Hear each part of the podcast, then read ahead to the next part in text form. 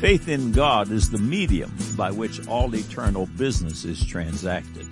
Faith which worketh by love, it stands alone.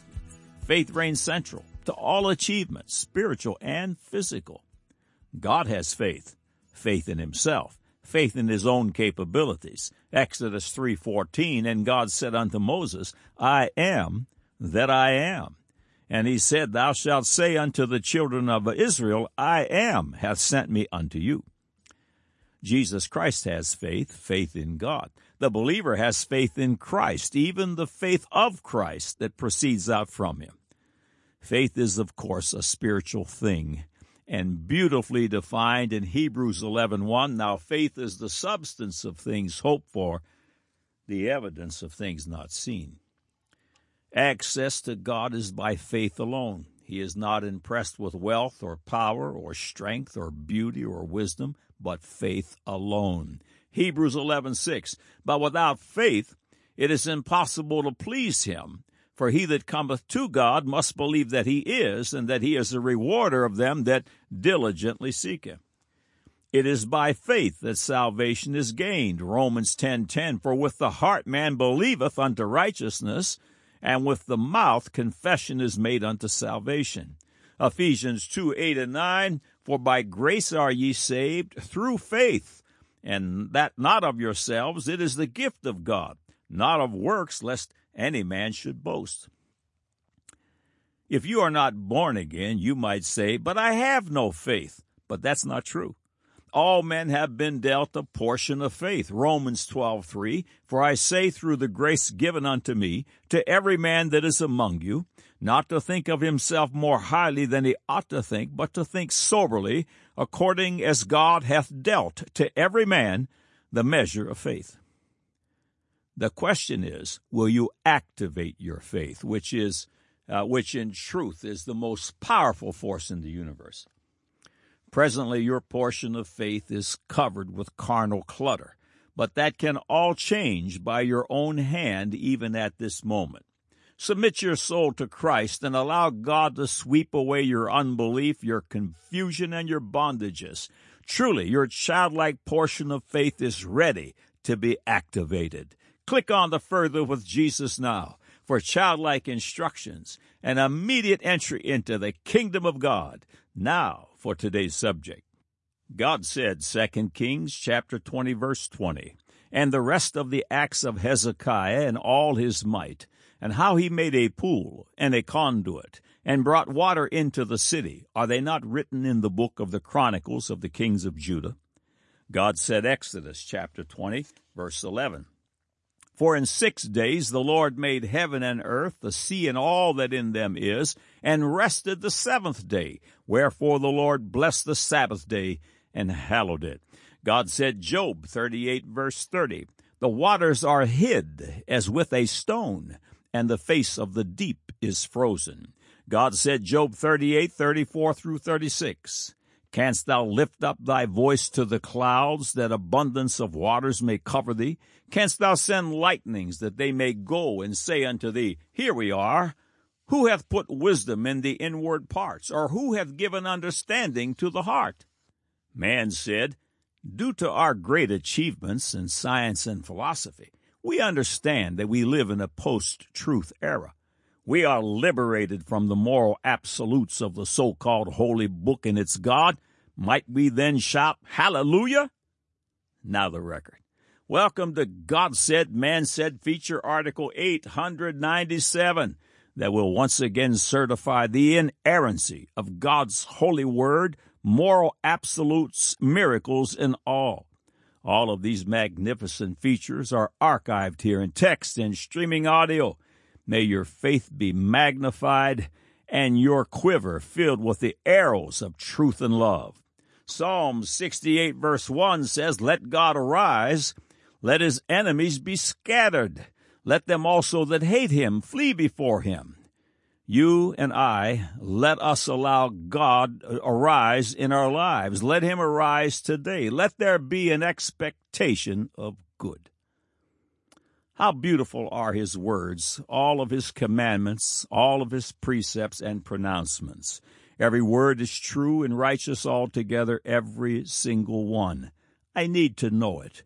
Everything depends upon it, even eternal life. This is the tenth feature in the undeniable proof every jot and every tittle series, where in rapid fashion we submit one glorious proof of God and His Bible after another. Today's feature begins with proof 111. Prepare to be edified. Proof 111, 2 Kings 2020, and the rest of the acts of Hezekiah, and all his might, and how he made a pool and a conduit, and brought water into the city, are they not written in the book of the Chronicles of the kings of Judah? God's word says that Hezekiah the king of Judah made a pool and a conduit and brought water into the city. It also records that Hezekiah stopped the upper water course of Gihon and brought it straight down to the west side of the city of David. Over the years, scholarly skeptics have denounced this account. The following is a picture caption in the Jerusalem Post. Research has confirmed the biblical account attributing the building of Jerusalem's Siloam Tunnel to King Hezekiah. End of quote.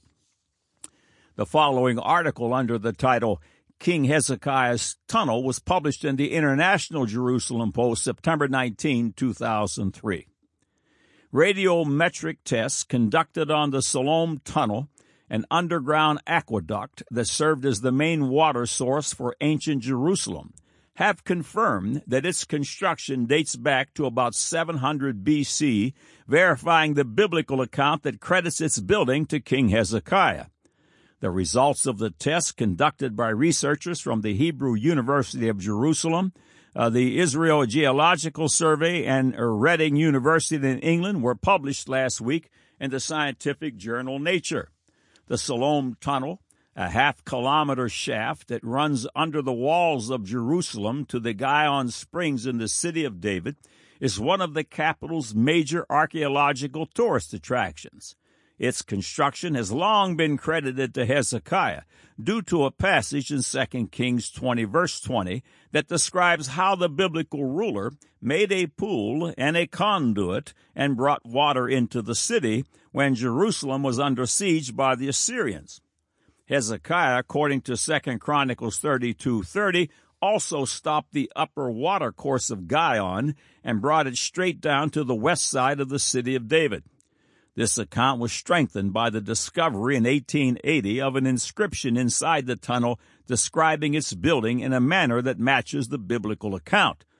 But the Siloam inscription, today held by the Turkish Museum, does not give a specific date or name Hezekiah as its builder, and in recent years some scholars have questioned whether the biblical account was accurate. There have been theories put forth that the tunnel dates back only to the Hellenistic period, about 200 BC, says Dr. Amos Frumkin of the Hebrew University Geography Department. However, the carbon 14 test we carried out on organic material within the plaster of the Siloam tunnel and uranium thorium dating of stalactites found in the tunnel dated conclusively to Hezekiah's era around five centuries earlier End of quote. Proof 112, Psalms chapter 1, verses 1 through 3. Blessed is the man that walketh not in the counsel of the ungodly, nor standeth in the way of sinners, nor sitteth in the seat of the scornful. But his delight is in the law of the Lord, and in his law doth he meditate day and night. And he shall be like a tree planted by the rivers of water that bringeth forth his fruit in his season. His leaf also shall not wither, and whatsoever he doeth shall prosper. They call it the inner savant. Typically, a savant is one who is severely mentally handicapped, but has a very phenomenal skill, such as in math or art or architecture, for example. But a study was conducted recently in savantism that was exhibited in individuals who had gone through a traumatic experience such as a blow to the head. The individuals in the study began to demonstrate savant like skills, yet still maintain normal mental functioning. The researchers deduced that all of us have an inner savant that was somehow downloaded to us without any formal education, just waiting to be unlocked. When asked, How does one accomplish that short of a blow to the head? The answer in the researcher's estimation was meditation. Proof number 113, Exodus chapter 20, verse 11. For in six days the Lord made heaven and earth, the sea, and all that in them is, and rested the seventh day. Wherefore the Lord blessed the Sabbath day and hallowed it. When God says yes, a multitude of skeptics of every stripe arise to shout no. In 1792, the socialists of France, in their rebellion against the seven day cyclical pattern of life, instituted a new calendar with a 10 day week. It created total confusion and was abandoned 14 years later. In 1929, the communist leadership of Russia, in an effort to destroy any attachment to the Bible, instituted a five day week, which ended up in the trash can just three years later. They were operating in the rebellious spirit of the Antichrist to come, of whom Daniel prophesied in Daniel chapter 7 verse 25, and he shall speak great words against the Most High, and shall wear out the saints of the Most High, and think to change times and laws. And they shall be given into his hand until a time and times and the dividing of time. It's surprising that anyone would reject the seven day week principle when one considers that a lunar moon, which is a product of orbit in time and space, houses roughly four seven day cycles. Those who suggest the seven cycle comes primarily from a religious root should be advised that the number seven is not imposed on us from the outside, but from the inside. This becomes obvious when you note that plants, insects, and animals also have weekly cycles. The seven day cycle is not a product of culture, but to the contrary. Culture is a product of seven. Proof number 114, Job chapter 38, verse 30. The waters are hid as with a stone, and the face of the deep is frozen. Writing in the journal Nature, scientists on Wednesday said they had found an elusive mineral pointing to the existence of a vast reservoir deep in Earth's mantle, 250 to 375 miles beneath our feet. It may hold as much water as all the planet's oceans combined, they believe. The evidence comes from a water loving mineral called ringwoodite that came from the so called transition zone sandwiched between the upper and lower layers of Earth's mantle, they said. Analysis shows that a whopping 1.5% of the rock comprises molecules of water. The find backs, uh, backs once contested theories that the transition zone, or at least significant parts of it, is water rich, the investigator said. This sample really provides extremely strong confirmation that there are local wet spots deep in the earth in this area, said Graham Pearson of uh, Canada's University of Alberta, who led the research. That particular zone in the earth, the transition zone, might have as much water as all the world's oceans put together. Hans Keppler, a geologist at the University of Bayreuth in Germany, cautioned against extrapolating uh, the size of the subterranean water find from a single sample of ringwoodite, uh, but he also said the water was likely to be locked up in a specific rock in a molecular form called hydroxyl. The waters are hid as with a stone. Only the Creator could know such a thing. Proof number 115, Job 38, verse 36. Who hath put wisdom in the inward parts? Or who hath given understanding to the heart? God put wisdom in our inward parts. The feature article was titled, How Smart is Your Stomach? It's called the belly brain, and it touts over 100 million neurons which line the digestive tract. Imagine your belly brain can know something before the brain between your ears knows it. The concept of gut feeling is known by all. As medical science continues to discover the intricacies of the human anatomy, the more awestruck it becomes. The following information is from a feature article on this website titled DNA God's Holy Book. Human DNA is approximately six feet long and so infinitely thin that it is estimated that all the human DNA in the world would fit into one single aspirin tablet.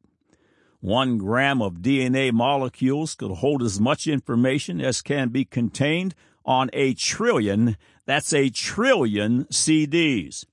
Only the infinite wisdom of God could create such a marvel of design, order, and miniaturization. Your DNA molecule is a 3.3 billion letter book equivalent to 900 Bibles.